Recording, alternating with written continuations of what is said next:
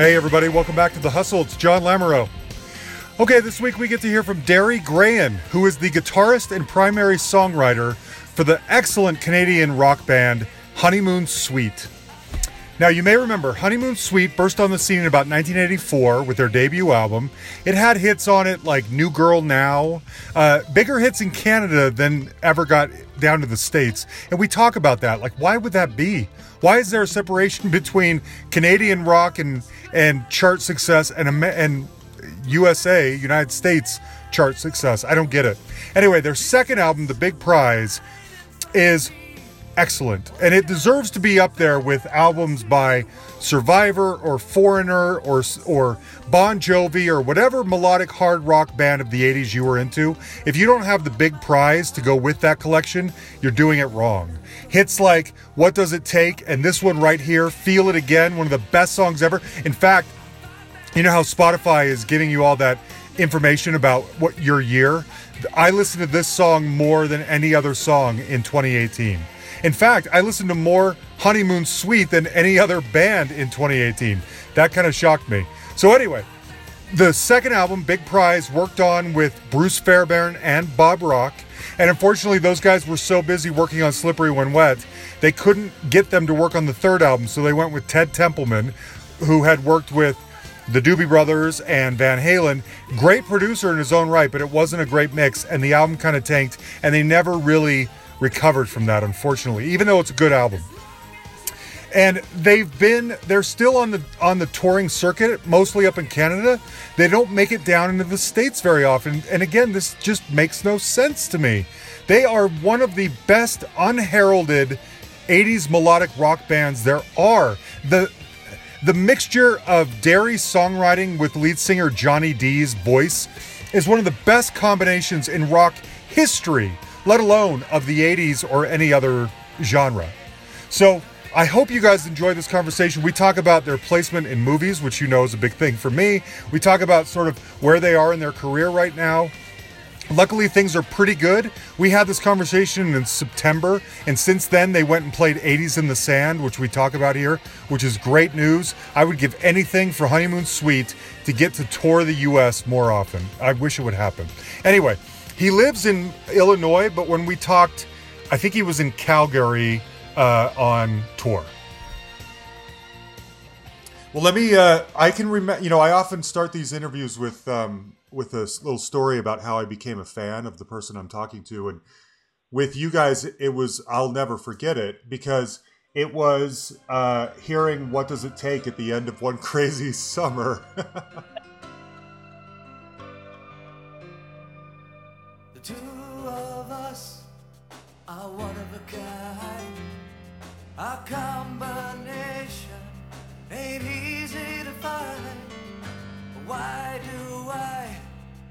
get a feeling from you?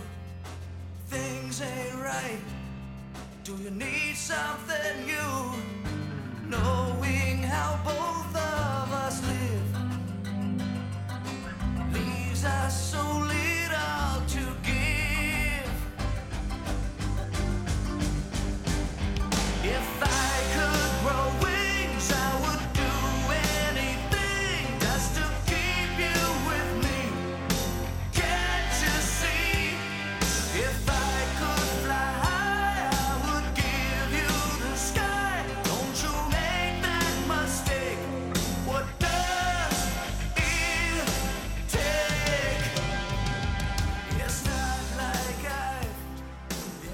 because I recognized that song. I had heard it on the radio a few times, but it was one of those where you know you'd hear it, but I I never caught who sang it or what it was even called. I just knew I liked it. You know, it'd be in the middle of like a four song stretch, and you'd never find out.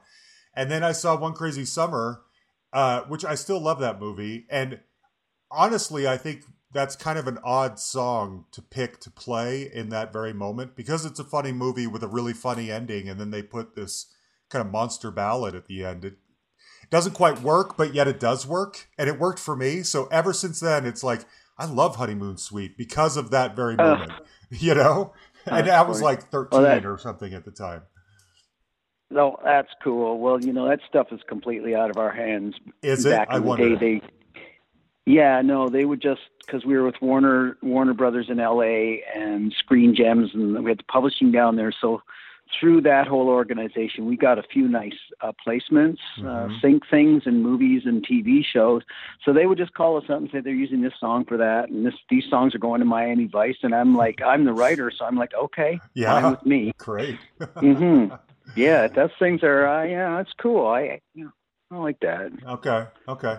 Did you have you even ever seen One Crazy Summer? Are you familiar with the scene I'm even talking about? Do you know what's on there? Yeah, but Okay. the, yeah, I know it has Demi Moore in it, and Yeah. you know, I probably saw it in the in the '80s, and I watched it once, and and people always tell me about it. I no, I haven't seen it in ages. Oh, that's so funny. I have it on DVD. I watch it with my kids. I always say, listen up for this song. Yeah, it's so funny. My regular listeners know I, I have a sort of fixation with 80s movie soundtracks.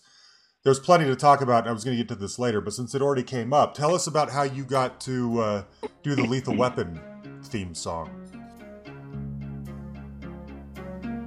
when you lose your love. And it makes your life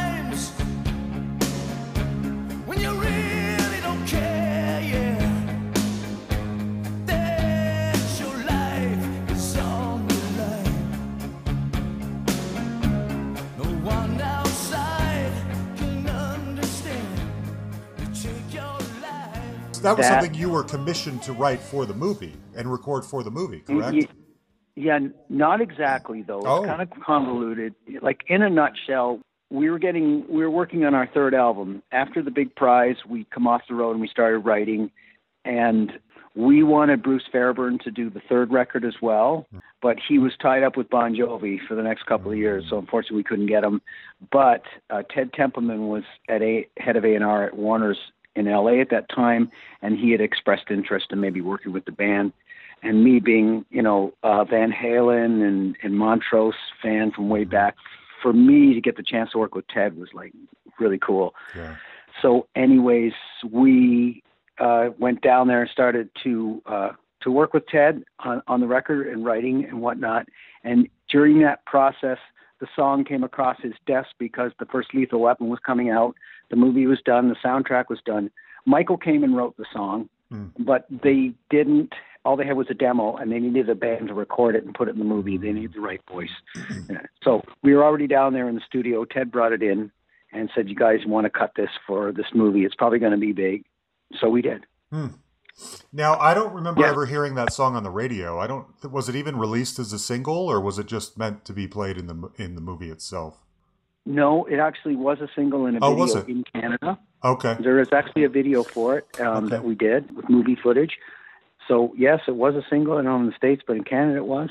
Okay. and it was so crazy because the everything like i said was done and they put the song in after the fact Mm-hmm. so it's so funny that it's the title track but if you go see the movie you won't even hear it till the very last credit you know the credits are rolling up Yeah. you know at the very end the janitors are sweeping up the popcorn um, y- you would figure they would feature it in the movie but it was so far back at the end it's Oh, kind of man. funny where they Oh, placed man. it Yeah. Okay. I remember that. Yeah. Yeah, I love those stories. And one more. I mean, uh, since we're on the topic, there's one more big movie, The Wraith. You guys had Those Were the Days on the Wraith soundtrack, which is a long forgotten Charlie Sheen movie.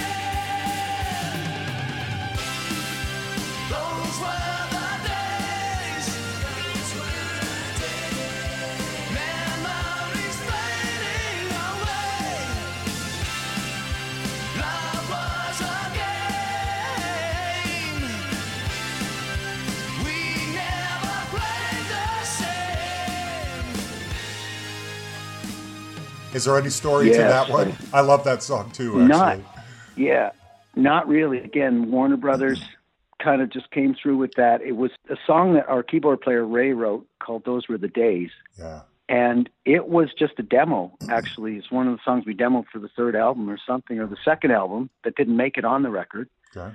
And somehow they, it got sent over, and they thought it was right for the movie, so we recut it, hmm. and then it went in the movie. Nice. Yeah, it sounds like you're you don't have like a lot of emotional attachment to these things. They just sort of you do it at where they go and what what their lives are like. You're it's kind of out of your hands. It sounds like. it it is out of my hands, but I'm very attached to anything. You know, if I've if I've co-written it hmm. or if it's the band music, I'm totally excited inside about it. I, I love that stuff. You know, the TVs and commercials, and it's just yeah, I Yeah. think it's great. Okay. Well, let me ask you. You know, I was going to mention that you being kind of the primary songwriter in the band.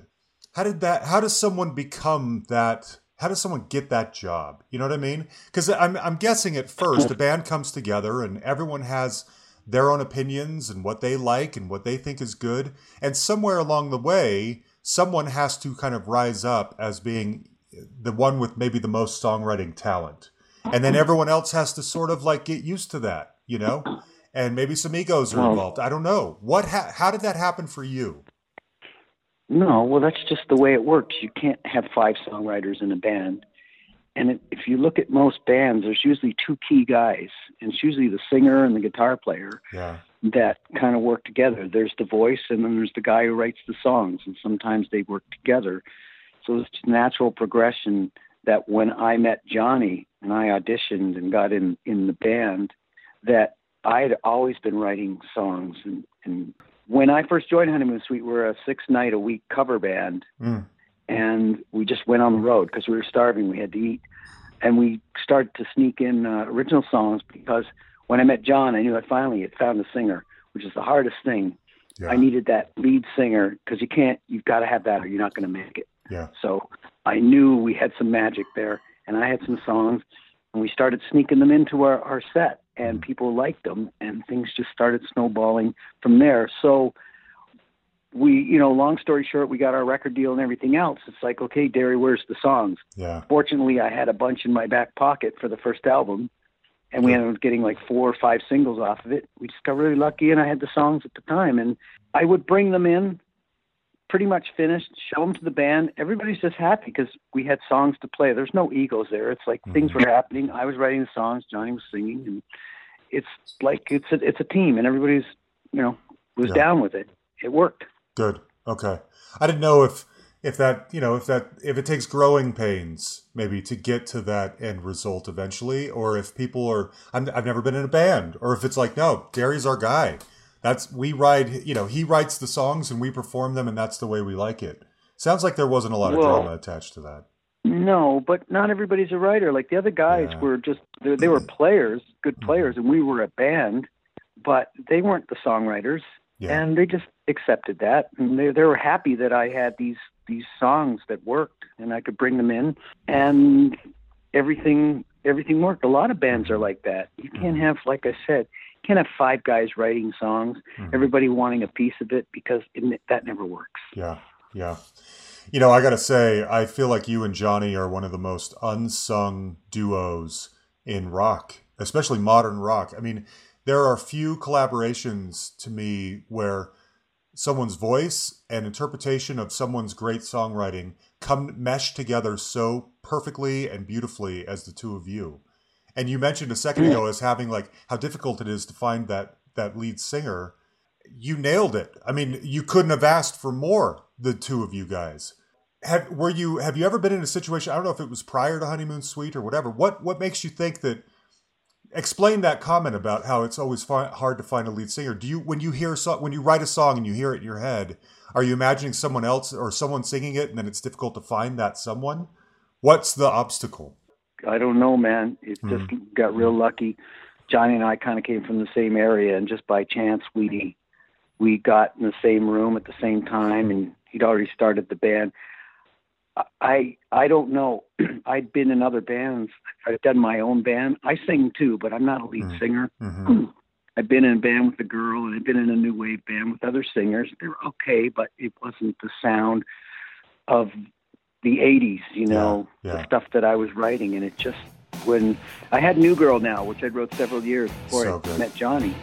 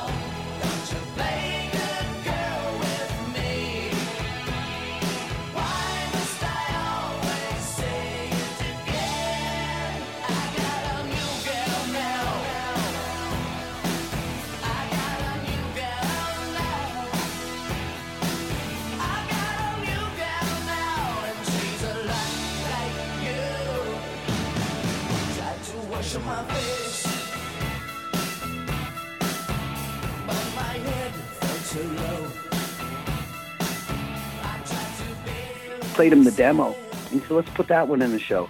And then as soon as he started singing it, it's like, "Shit, that Yeah. sounds really good." Yeah. sound it's like suits your voice so the light bulb went off you Yeah. know and we just went from there Good.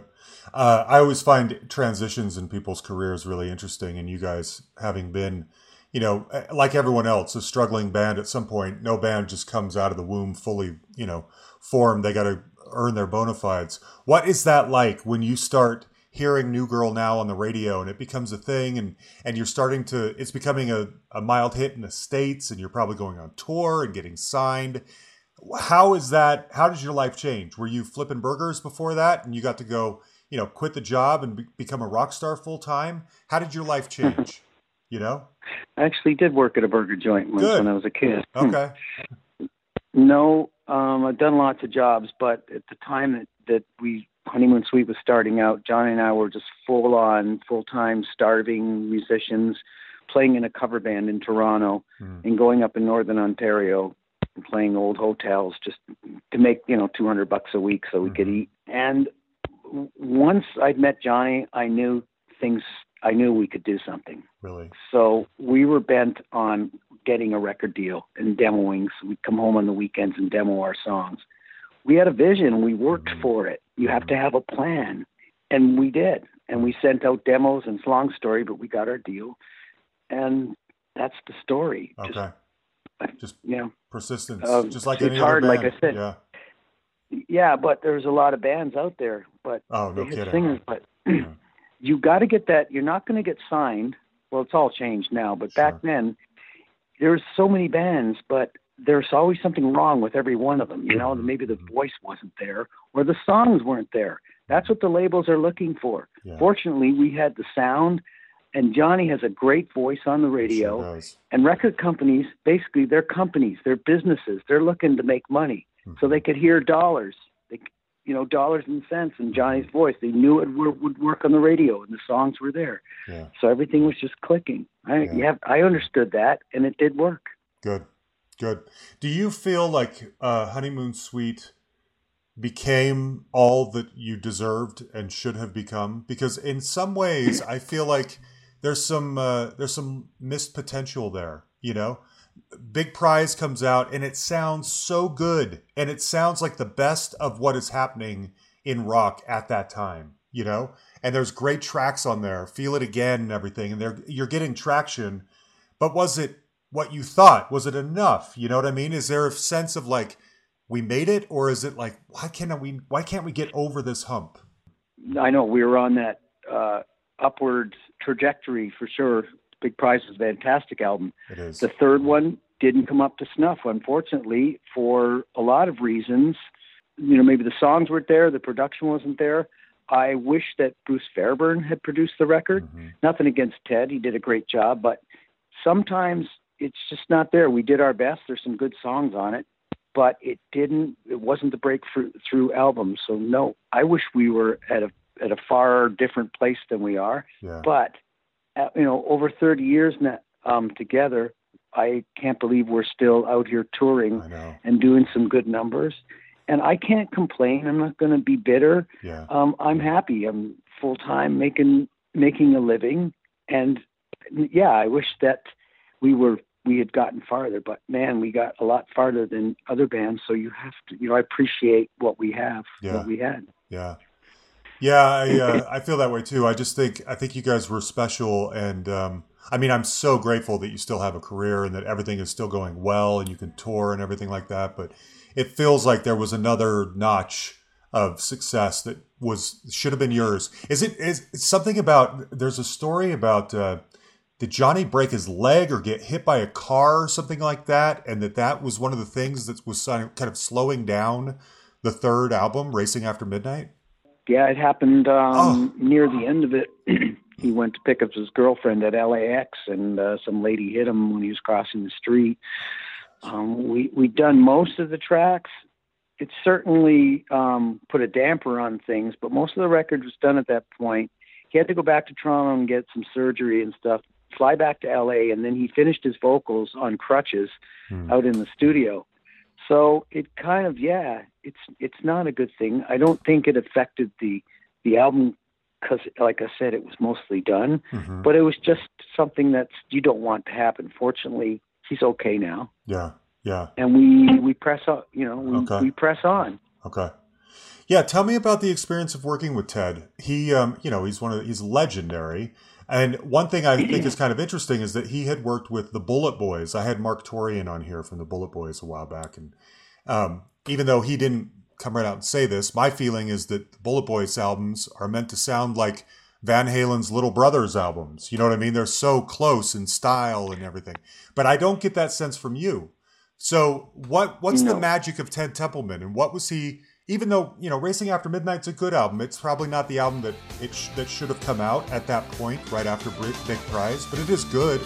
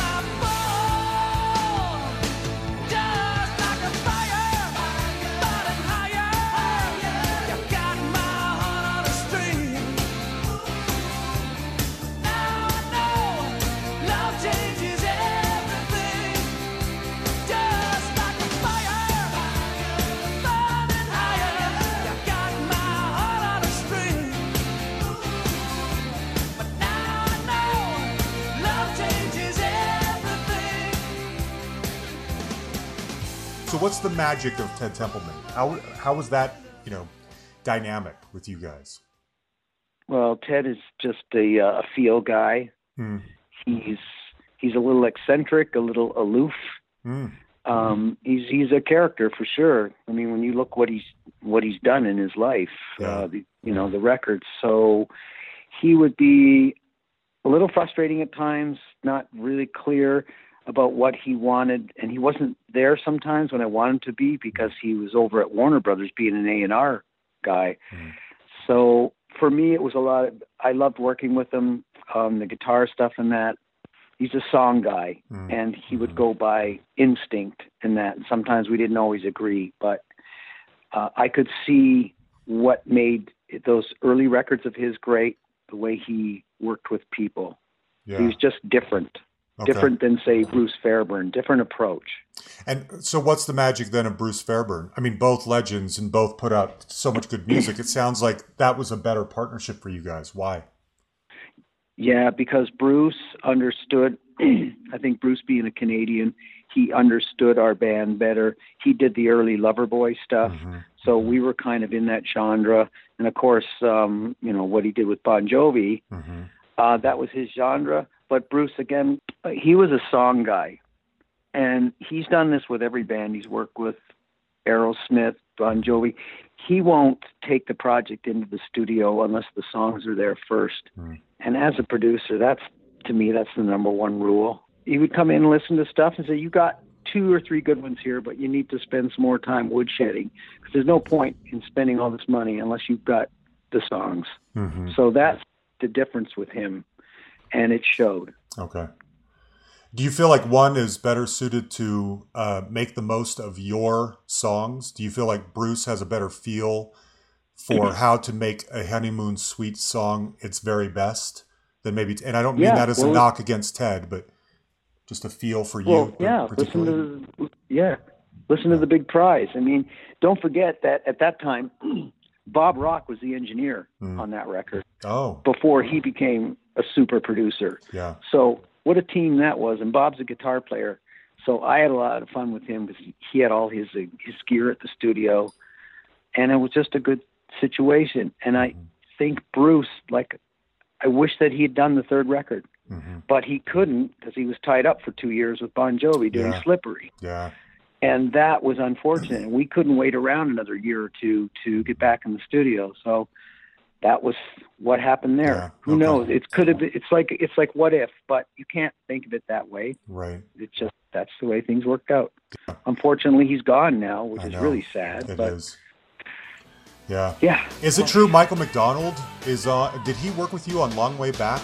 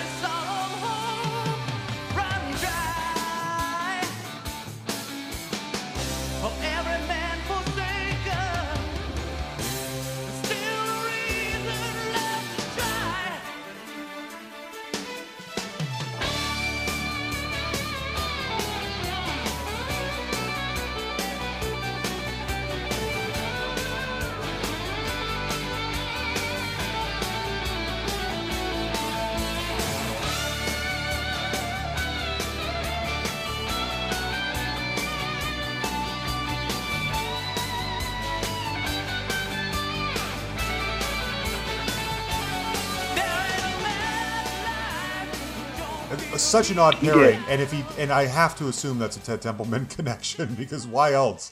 Yeah. Uh, I love you both, but that's just a weird. How did that all happen? yeah. Well, that's again, Ted knows everybody and's worked Yeah. with everybody, and we were halfway through the record. We had that one that song there. I could not finish it. Hmm. I just couldn't finish it. I couldn't get the right lyric, and Ted knew I was frustrated, and he goes, "Well, let me call Mike's Michael's a great writer. Would you be okay if I called him, sent the song over to him? And I, of course, I said, Yeah. you know, I don't know who Michael McDonald is. So he he sent the demo over to him, and Michael came in the next day, Hmm. walked in the studio with the lyric, Oh my gosh. and sang it to us in the control room. oh. It was it was surreal. So we cut Johnny cut the vocal, and then I'm out on the floor standing beside Michael McDonald in the studio doing the background vocals. Yeah, Oh my gosh. you know, stuff that's that's L.A. oh, great. that is so fun. Oh man. Mhm. Okay, then I got to ask you about another odd, sort of odd pairing. How did you get Ander- Ian Anderson to come on All Along You Knew?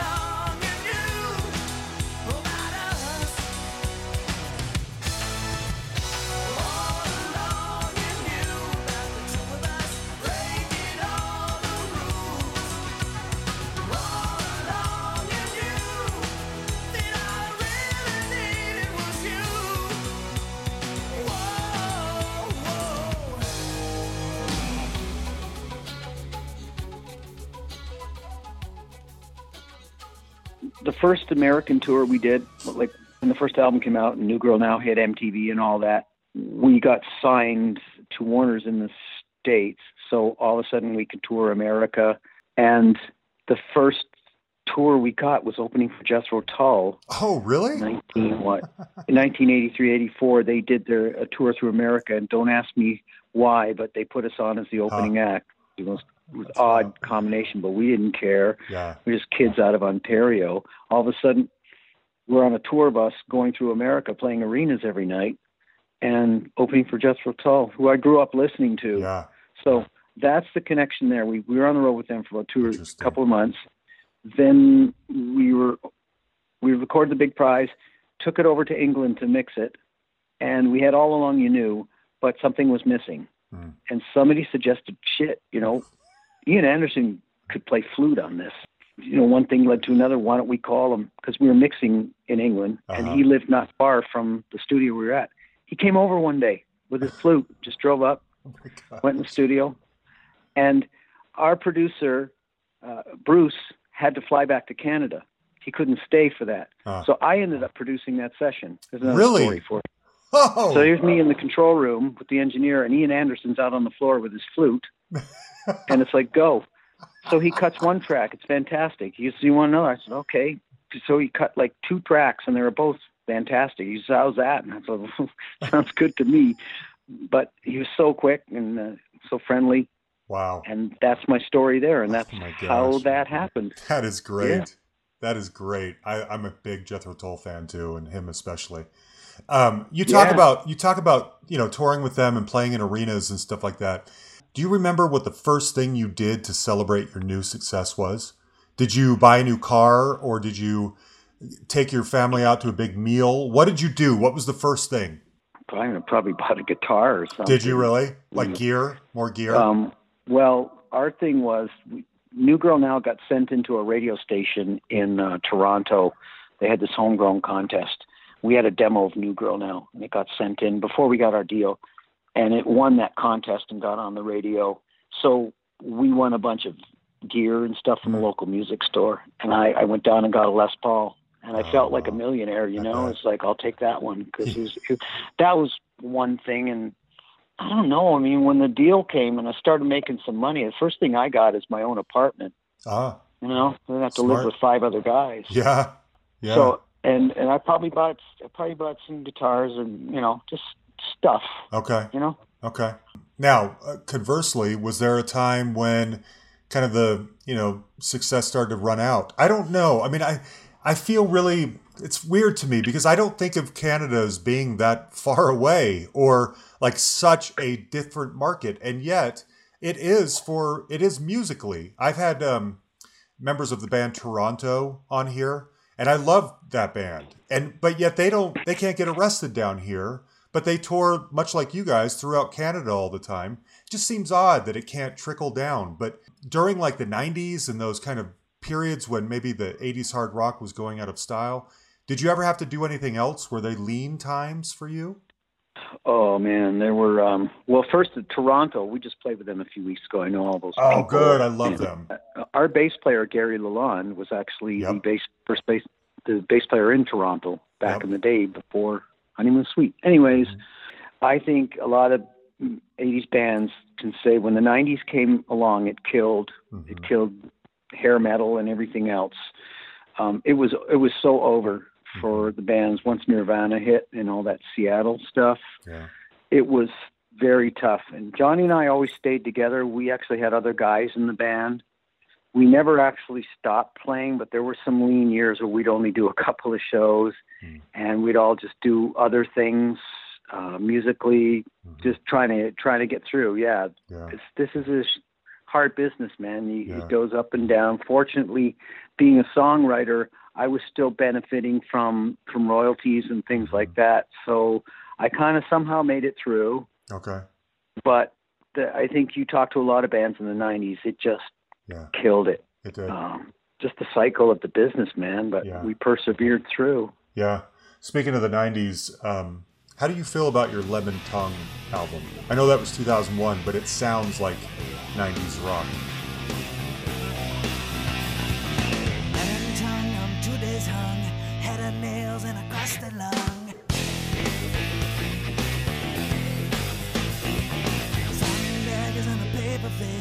Walk like it matters in my kingdom of waste.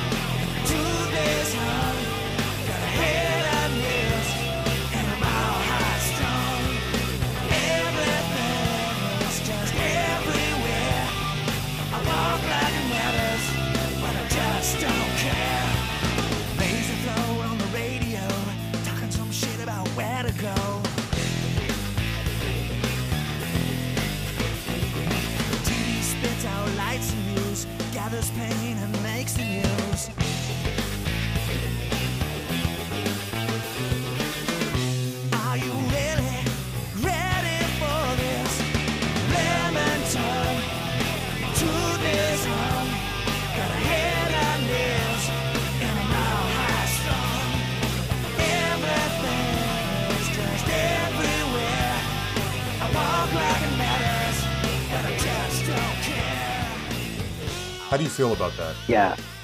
Well, Um, it's not it's not our best album. Yeah. but it was an album nonetheless.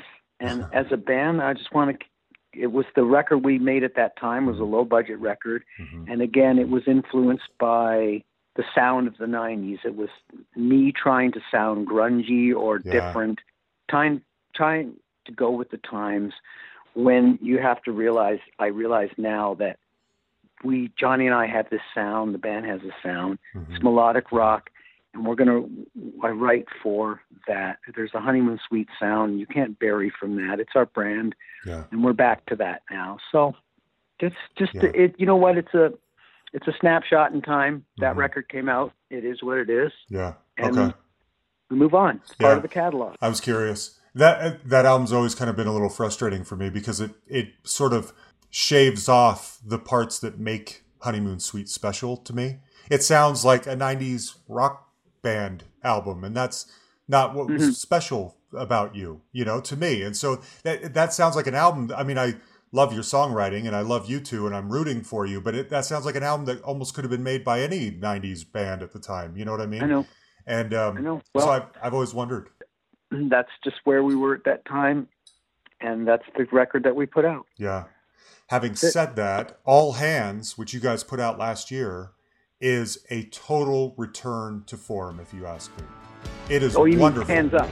Or I'm sorry, yes, hands up. yes, hands up.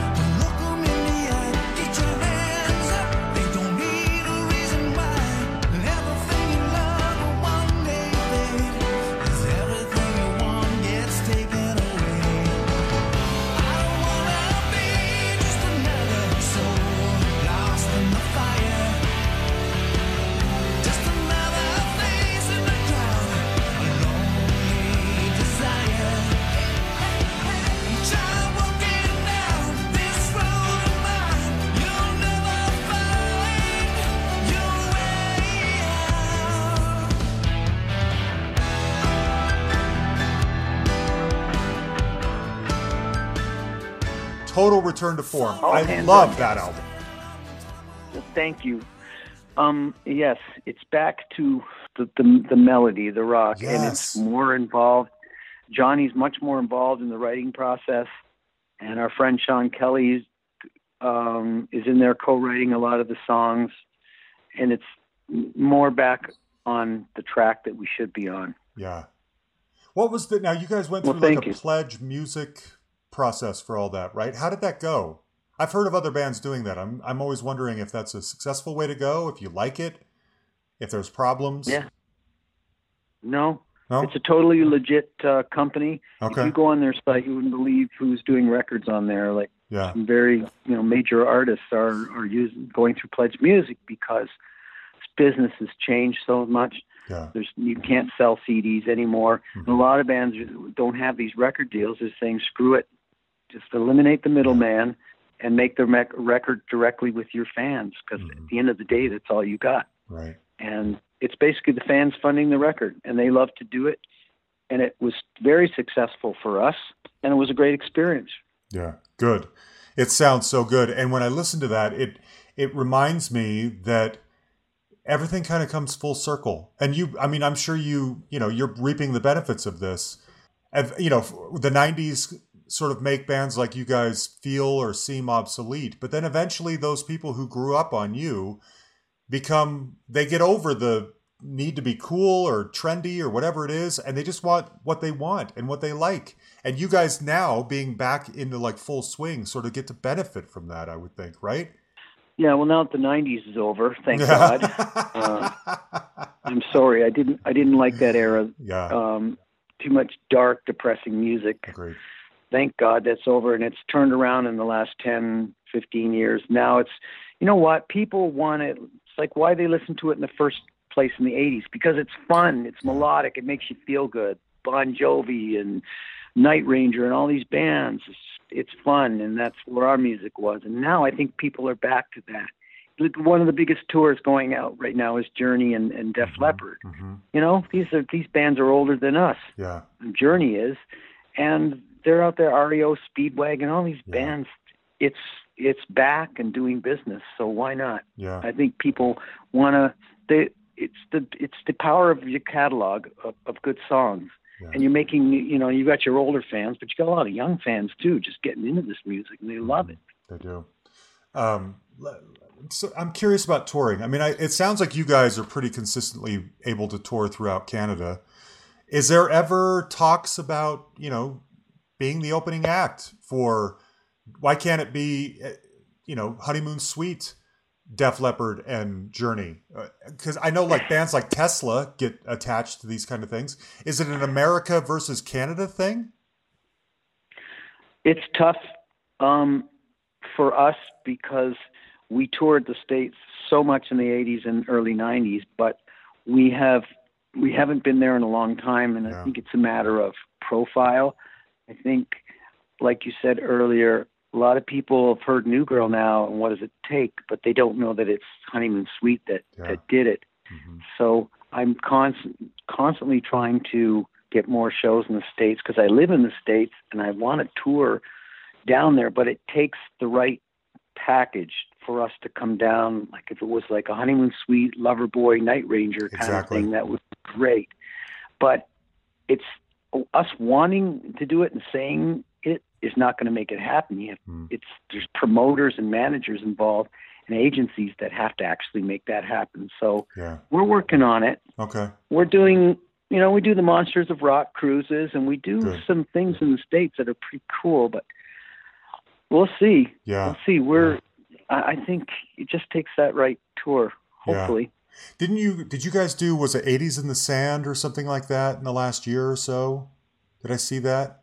That that's coming up in November. Is it okay? Yeah. hmm Yeah. I yeah.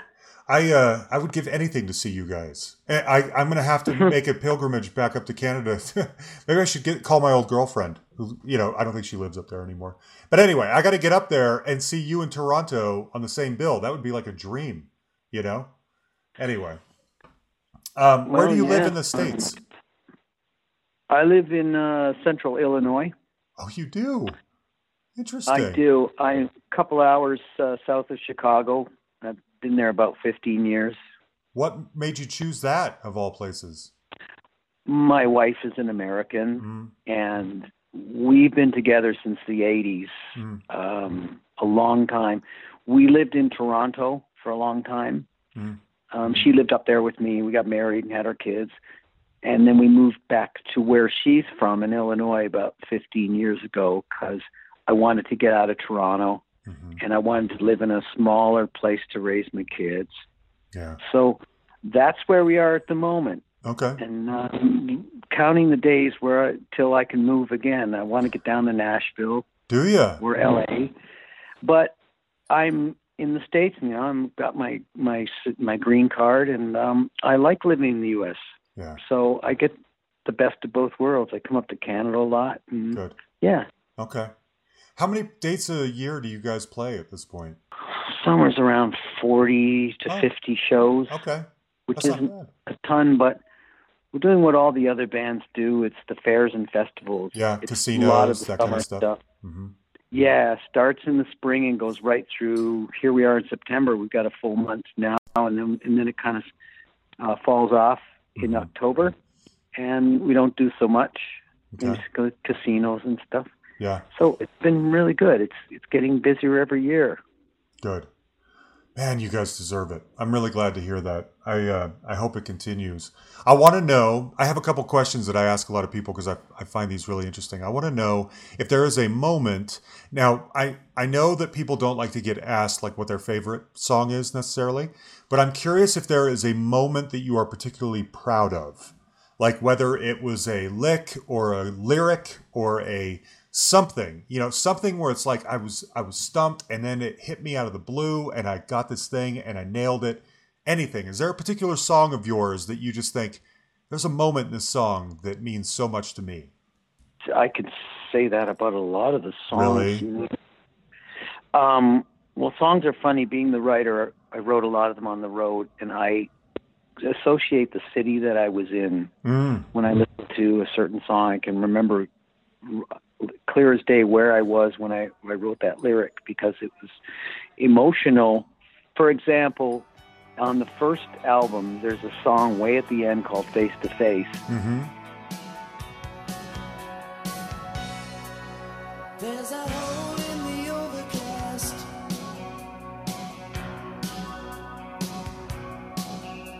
The sun spikes through.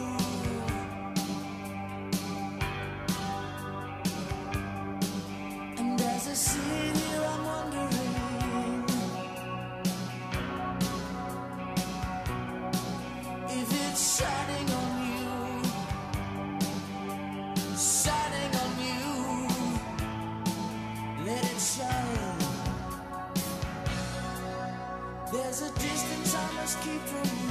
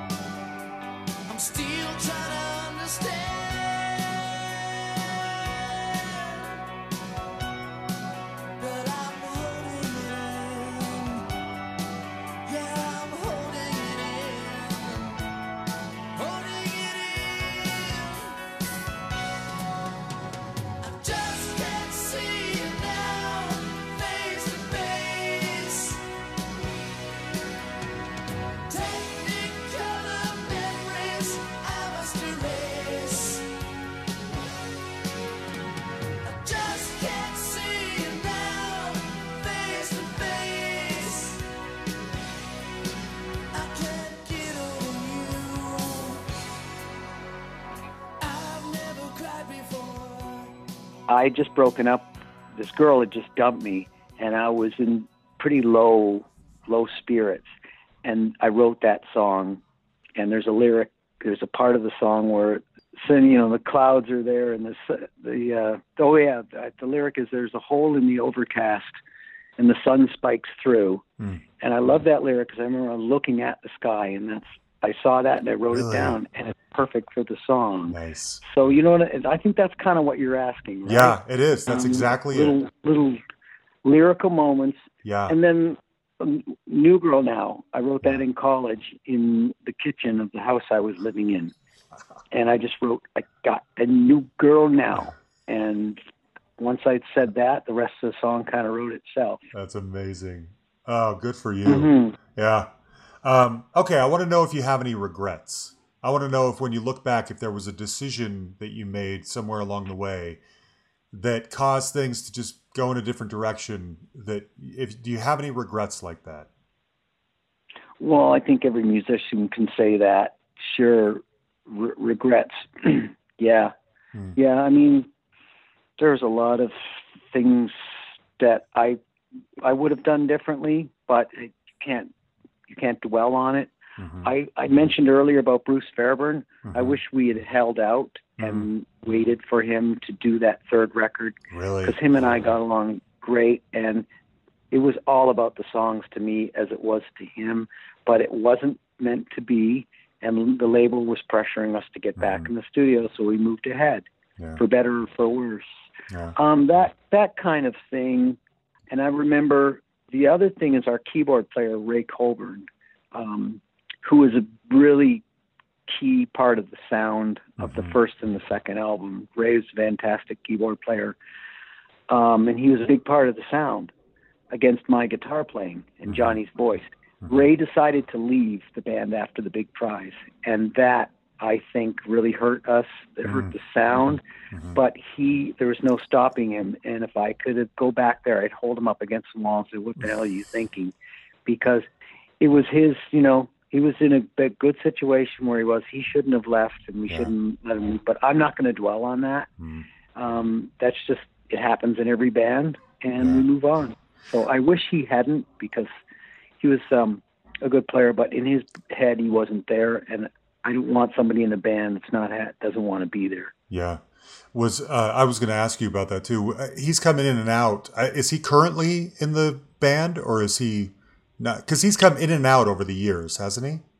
Yeah, he has. He came back Okay. for a, an album or two or some tours, and that was great. But Ray is somebody who just he's concerned. He want you know he's looking for his. He's got his own interests at heart.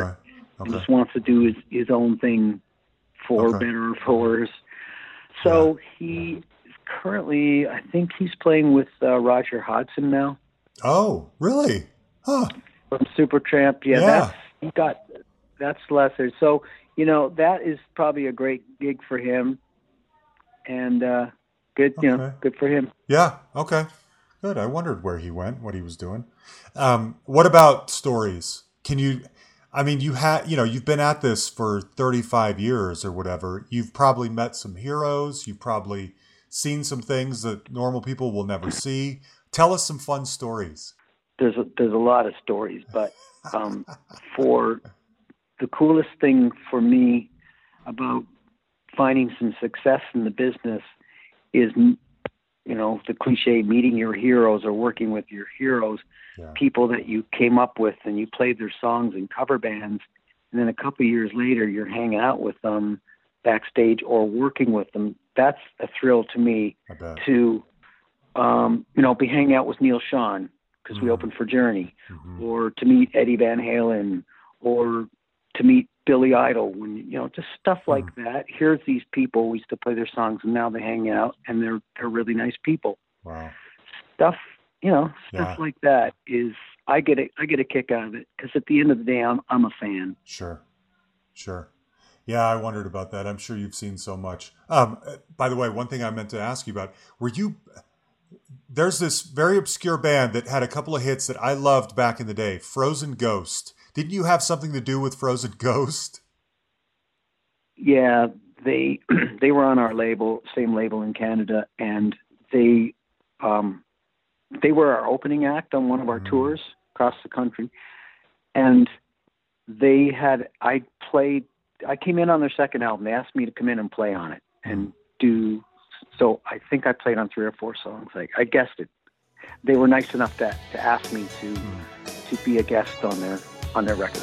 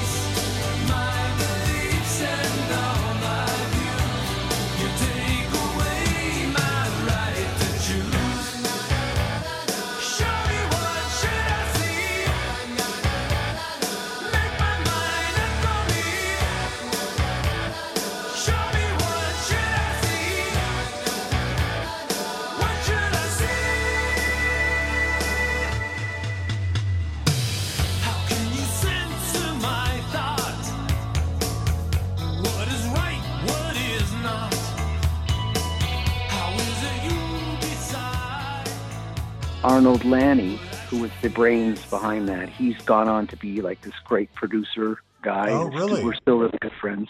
Okay. Yeah, yeah. And Arnold's done a lot of lot of stuff, so good for him. Good. Very good. Well, look, uh, Derry, and do you go by Derry or Dermot? Well, both. My stage name is Derry Grehan, but a lot of guys just call me Dermot. I know it's confusing.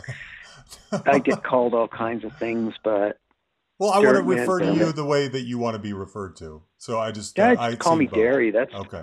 fine. Okay. Good. I Doesn't to- matter to me. Good. Uh, well, Derry, I uh, it means a lot to me that you talk to me. I think you guys are great. Um, totally unsung. I would encourage anyone who doesn't know or doesn't have them to go check out the whole Honeymoon Suite catalog. There's gold on every album.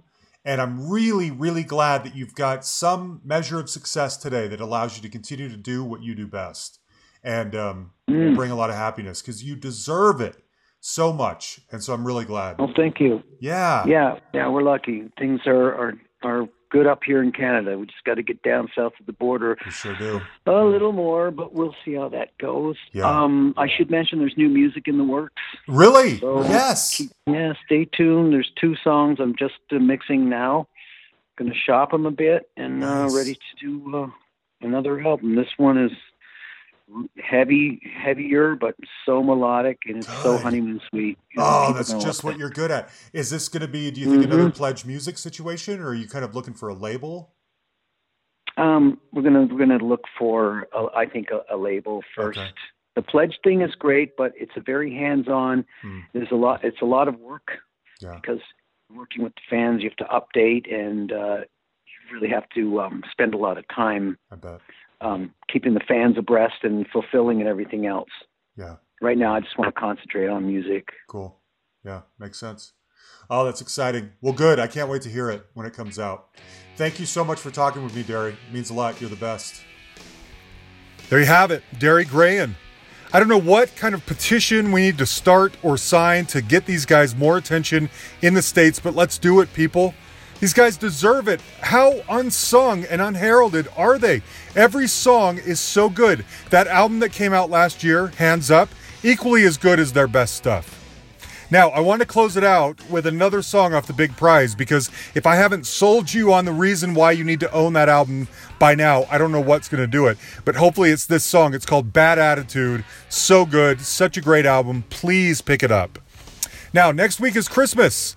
And, uh, you know, Tuesday, that's a Tuesday. So we're going to put out a new episode. And um, I tried to get something that was sort of Christmas centric or Christmas adjacent. Didn't quite work out. So instead, we're going to hear from a member of a great, one of the great 70s British one hit wonder bands. Okay? Uh, hopefully, we don't uh, intrude on your Christmas celebrations too much. If you subscribe, which I hope you do, it'll be there when you're ready to listen. Uh, you know the deal by now. You can find us on Facebook and like our page. You can send us a message on there. Uh, I have mentioned before that um, on Facebook that I'm trying to get a sense of what everybody's favorite episodes are of this year so that when Yan and I do our year in review, we can say what kind of the audience vote was. In order to do that, you have to go on the website, thehustle.podbean.com, or you can go on iTunes or whatever, and just get a sense of everything that came out this year and let us know what your favorites are. If you can't pick, give us maybe a top three, top five, top 10, whatever, but rank them so that we know. And then we will read whatever the number one episode of the year was while Yan and I are counting down our own top of the year. And obviously, a special thanks to Yan the Man Makevich, my right hand man, for putting everything together. All right. Thanks, everybody. Merry Christmas. We will talk to you later.